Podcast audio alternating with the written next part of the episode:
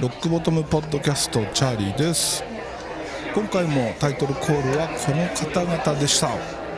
サブルタイガーの柴山武則とアシェイカの石原慎一郎。というわけで、えーまたまたライブに行ってきました。今回のライブはですねベーシスト寺澤浩一さん寺珍さんたまにねこの番組にも出ていただいておりますが寺珍さんのソロツアーということでねえーベーシストのソロツアーというとピンとこないっていう方もね多いと思いますが 今回のステージはですねテラチンさんが今までに参加した曲、えーそういったものを本人が弾いてみたっていう形でねオケを流しながらベースのみを生演奏するというものでした。これねあのーていうのかな。こういうステージって初めて見たんですけどベースの音がですねめっちゃよく聞こえるようになっててですね。っていうかもうオケがほとんど聞こえないに等しいぐらい、えーベースがほぼメインという形で普段そうだな CD とか聞いててもあんまりこう分かりづらいところどうやって弾いてるんだろういうようなところもですねくっきりと聞こえると。いやほんとすごかった。あのね、えーまあ、テラチンさんそこそこ手数多いんですよ。手数が多いのは知ってたんだけどこんなに小難しいことばっかりやってたのかと。いうことでね改めてびっくりしました。あのーこのツアーですね、まあ、今回金沢の、えーステージでファイナル一応ファイナルだったんですけど多分今後もね、えーやられていくんだと思います。もし、え機会があったらですね一回見てほしいですね。ものすごいね衝撃的です。で特にベースを弾いてる人ベースが好きな人にとってはねこんなライブねなかなかないです。ものすごくねベースの良さ良さというかその、えー難しさだったりもね、えーくっきり見えます。なのでぜひね、えー次回ツアー回るときはまた告知しますので一度足を運んでみていただけると嬉しいです。で、まあ、今回はですね、まあ、あのそのライブの後にアフターパーティー的なのがあったんですけどそれもですね僕自身はテラチンさんとは全然話さなかったんですけど今回はリハーサルの時から顔を出してたこともあってそのアフターパーティーとかねあのファンの人たちのそのイベントだしやっぱそのファンの人たちと交流してもらった方がいいんだろうなと思って。で、えー後片付けの手伝いをしてさよならしたというところですね。いやー楽しいライブでした。めっちゃ面白かったです。お客さんの入りもまあそこそこ思ってたよりも多かったしかといってそのね、えー満席状態っていうわけではないので今時のねこの、まあ、ライブの約束事っていうか そういうのはちゃんと条件満たして、えー途中でねその換気タイムなんかも設けたりして、え2ステージ構成で。で最後に、えーゲストミュージシャンとのセッション会っていうかな、まあ、2曲ほどやってですね終わったという感じになりました。いやライブ楽しいっすよね。ライブがもうどんどん昔みたいに普通にできる世の中に早くなってほしいですよね。うん。まあぼちぼちぼちぼちこうやってね、えーまあ、地方でもライブができるような状況になりつつあるので今後ね、えーもっと期待したいと思っております。そしてそして、えー先週からやり始めました打ち込み。打ち込みねキーボード来ましたよ。今回手に入れたキーボード M オーディオっていうメーカーのキーステーション 49M3 っていうものになります、えー名前の通り鍵盤数は49鍵あります。4オクターブですね。4オクターブあるといやこれは確かにね便利です。本当はねもうワンサイズ大きい方が便利だなとは思うんですけどなんせね鍵盤ってどうしてもね横にこのスペースを必要とするんで置き場所とかを考えると、まあ、49件がベストかなと。前も言いましたけど、まあ、この鍵盤1万円そこそこなんですけどこういう価格帯の鍵盤だとね、え、25件とか32件っていう、まあ、2オクターブ2オクターブ半とかのね、えー、ミニ鍵盤っていう小ぶりな鍵盤が乗っかったものが多いです。多いとかほぼそれが占めます。でその中でこの M オーディオから出てるキーステーションこれだけはねあの鍵盤の大きさが普通というかフルスケールというかそういう大きな鍵盤がついてます。ただキーステーションのこの1個下のモデルがあるんですけど鍵盤数の少ないモデル。それはミニ鍵盤になってたはず。なので、えー、普通の大きさの鍵盤が欲しかったらこの49鍵っていうのが、えー、一番小さいモデルになるんだと思います。でこれが届いたのでですねパソコンにつないで早速使っております。一応僕の使ってる DAW はですねユニバーサルオーディオルナっていうものを使ってますけどそれでもね問題なく動きます。ちゃんと動きます。ただ、えー、この MIDI キーボード左上にですねトランスポートのコントロール類があるんですけどプレイストップレックとかね、えー、何に使うのか分かんないけど矢印キーがあったり。こういうボタンは動きません。だけど鍵盤そのものの入力に関しては問題なく使えております。そしてですね、まあ、この鍵盤が届いたこともあってそれぞれの使い方的なことをね YouTube やサイトで検索すると Cubase に関してはいっぱい情報があるんだけど LUNA に関しては全くないんですよ。でそうなると、まあ、やり方が試行錯誤で、えー、なかなか進まないとやり方わからないからねでこの際 Cubase もポチっちゃおうかなと思いましてでいろいろね部屋を漁ってたんですけど そしたら Cubase のねあの LE っていう無料版のライセンスが出てきたんですよ。これはですね以前買った Zoom の H5 っていうレコーダーこれに入ってたんですよ。確か入ってたよなと思って箱を見たらね、えー、ライセンス入ってますってシールが入ついてたんで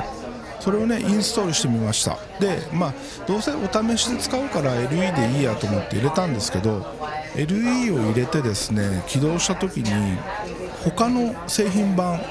これがねあのディスカウントで買えますっていう通知が出てきたんですよ。で試しにサイトに行ってみるとですねCubase の Elements 11これがですね3500円ぐらい。だったらこっち行っちゃうかと。いうことで、えー、キューベース LE1 回立ち上げただけで Elements 11に乗り換えてしまいました。でねまあ Elements 11インストールして、今はえーと、 LUNA と Elements 11両方でいろいろ試しております。でですね、まあ、鍵盤は弾けないんですけどドラムの打ち込みとかね、えー、そういうものにこれを使いたくて、まあ、鍵盤を買ったわけですけどいざやってみるとですねいわゆるその指ドラムってやつですね。鍵盤の各音のところにですねドラムのそれぞれの音が割り当てられてます。でそれを叩きながらドラムを打ち込んでいけるんですけどこれがね難しい。思うようにできない。思うようにできなくてマルチトラックで撮ろうと思ったわけですね、まあ、どういうことかというと、えー、例えば1チャンネル目にはハットだけ。2チャン目にはキック3チャン目にはスネアというふうにね、えー、個別に取っていこうかなと思ったんですよ。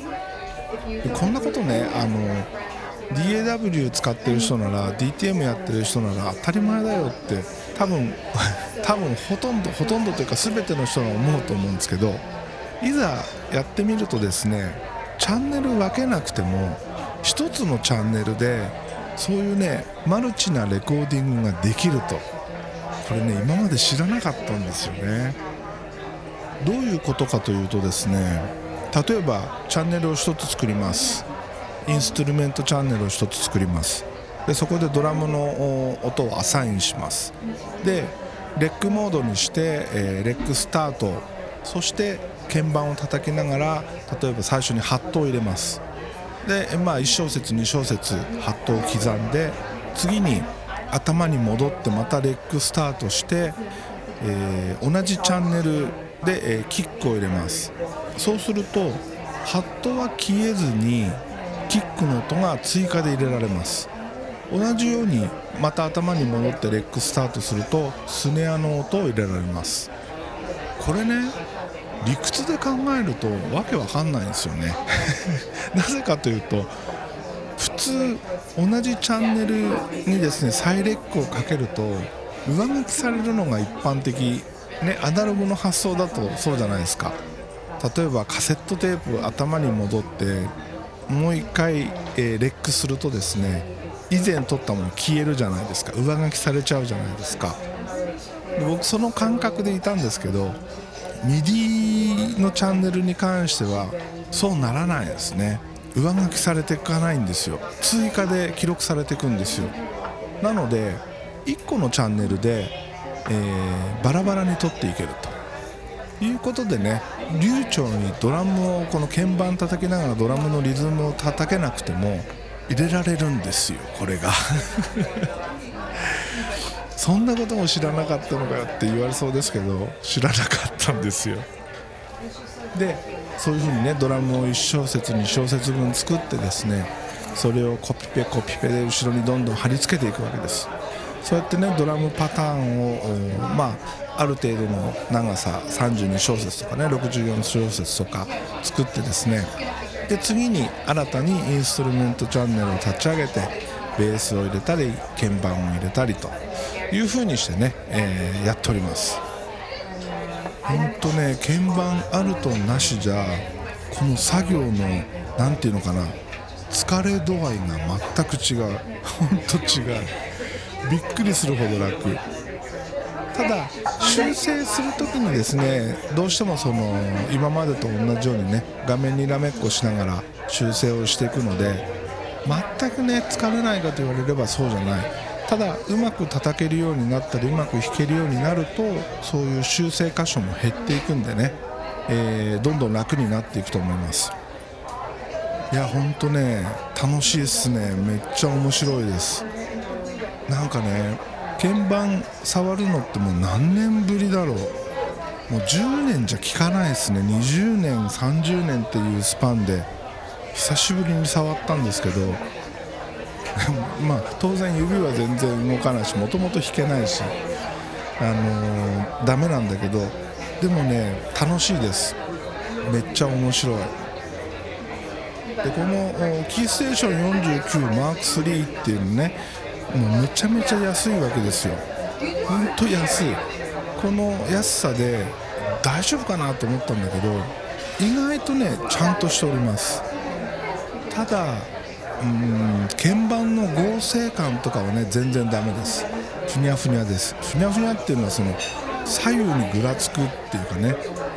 押し切ったところからさらにまだ下がるっていうかねとにかく鍵盤がやわです。ここをね、あのー、気にしだすと多分キリがないですね。それこそ10万とかね出さないと10万ぐらい出さないと多分まともな鍵盤は手に入らないんじゃないかなと思うんですけどそこさえ目をつぶればまあそんなねあのがっつり弾けるわけじゃないからぶっちゃけこれで全然いいんだけどそこさえ気にならなければこのコスパはね、えー、めちゃくちゃいいと思います。でちなみにですね49件もあればこのまま使えるよねって多分、えー、思われる人もいると思うんですけどドラムの打ち込みに関しては1オクターブ下にずらして使います。そうじゃないとちょっと辛いですね。それ以外に関しても、まあ、大体1オクターブずらしっぱなしで使ってるかな。そうですね。今のところそんな感じで使っております。まあねこれから鍵盤を練習しつつ 練習するのかってとこだけど。でもあのー、打ち込む時にですね例えば今までだったら和音を、えー考える時、ね、ココードというか和音で考える時実際画面上にね3つなり4つの音を配置してそれを鳴らしてあこんな音ねって確認するしか術がなかったんですけど鍵盤があることで音を探すのがねめっちゃ楽になりました。これは弾けるとか弾けないとか関係なしにここの部分でどの和音を使おうって考える時にですねめちゃくちゃ楽です。だからねこれはねいい買い物したなと。久しぶりになんか充実感のあるそのこの価格でこれだけ充実感のある買い物って久しぶりだなっていう感じが しております。これからもねあのしばらくは打ち込みにはまっていくんだろうなと思いますがどんなものが作れるのか それともまともに作れないままこう飽きていくのか分かりませんが今はねとにかく作るのがね楽しくてしょうがないので、え日々、えーその曲っていうほど大層なもんじゃないけど曲をね考えたりあとはその打ち込みのなんていうかなその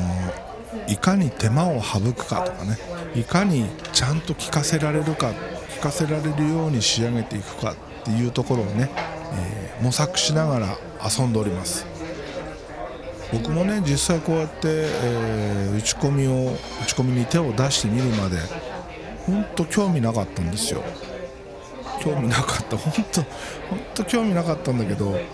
やってみるとねそれなりに面白いです。でねこれをやり始めたことで YouTube もね今まで見見向きもしなかったようなところそういうチャンネルをね、えー見るようになっております。例えばその音楽理論の話とかねコード進行の考え方とかねえコードの考え方とかそういう、えー解説してる YouTube とかをねよく見るようになっております。でそれを見ながらねああそうだこれ習ったことあるわとかねああそうだったそうだったってこう思いつくことばっかりでもうほぼ全てに関してねそういうところを忘れてるので そうだそうだこういうふうに考えるんだったっていう発見の日々です。それもねまた楽しいですよね。うん。あの今まであの忘れてたことを思い出したり知らなかったことに、えー触れたりっていうのはね、えーめちゃくちゃ楽しいのでもしちょっとでもねその DTM っていうものにこう関心があるもしくは最近ちょっと気になってるんだよなっていう人がいたらですね迷わずねトライした方がいいですね。本当やってみるとね本当面白いです。多分最初はですね例えばドミソの次どういけばいいのとかね。そういうところでまずつまずくことが、まあ、多々あると思うんですけどそういうのもこうやってねミディキーボードがあれば実際に音を鳴らしながらあこっちに動いた方がかっこいいなとかこっちに行った方が渋いなとかね。そういうのをね実際音を聞きながら確認しつつ作っていけるのでめちゃくちゃ楽しくやっていけると思います弾けなくていいんです。音が出せればいいんです。そう。これほんとそう。このミディキーボードは自分が弾けなくてもいいんですよ。自分が音を出して確認できればそれでいいんですよ。うん。そう思うとね手も出しやすいでしょ。なんていうかよくね最初にギターを買った時とかって俺もよく言われたんですけど弾けないのに買ってどうすんだよってね。いやそんなんね最初から弾けるやつなんていないんだよだから買って練習するんだよって言ったんですけど、特に鍵盤の場合はね買ったって言うと「え弾けるの?」弾けるから買ったんでしょっていうところから入るじゃないですか多分ギターよりもとっつきやすいっていうか身近な存在でしょ鍵盤ってだから絶対そういう話になるんだけどいや弾けないよって言うとじゃあなんで買ったのってよくねあのバカにされるっていうか いじられるんですけどこのミディキーボードに関しては打ち込みに関しては弾けなくていいんです。もう弾ける方がよりいいけど弾けなくてもね音を出して確認するために使うだけでもめちゃくちゃ便利です。なので DAW と鍵盤これだけあればとりあえず始められます。MIDI キーボードはねオーディオインターフェースがなくてもパソコンにダイレクトで USB でつないで、えー DAW 内の MIDI 音源鳴らせるんで、うん、だからね、あのー気軽にスタートできると思います。鍵盤1万円。ぜひあの皆さんもトライしてみてください。ということで今日はこの辺で終わります。今日もエンディングはヘルボイスヘルギターから「焼酎野郎」で終わりますんでよろしくお願いします。ではまた次回です。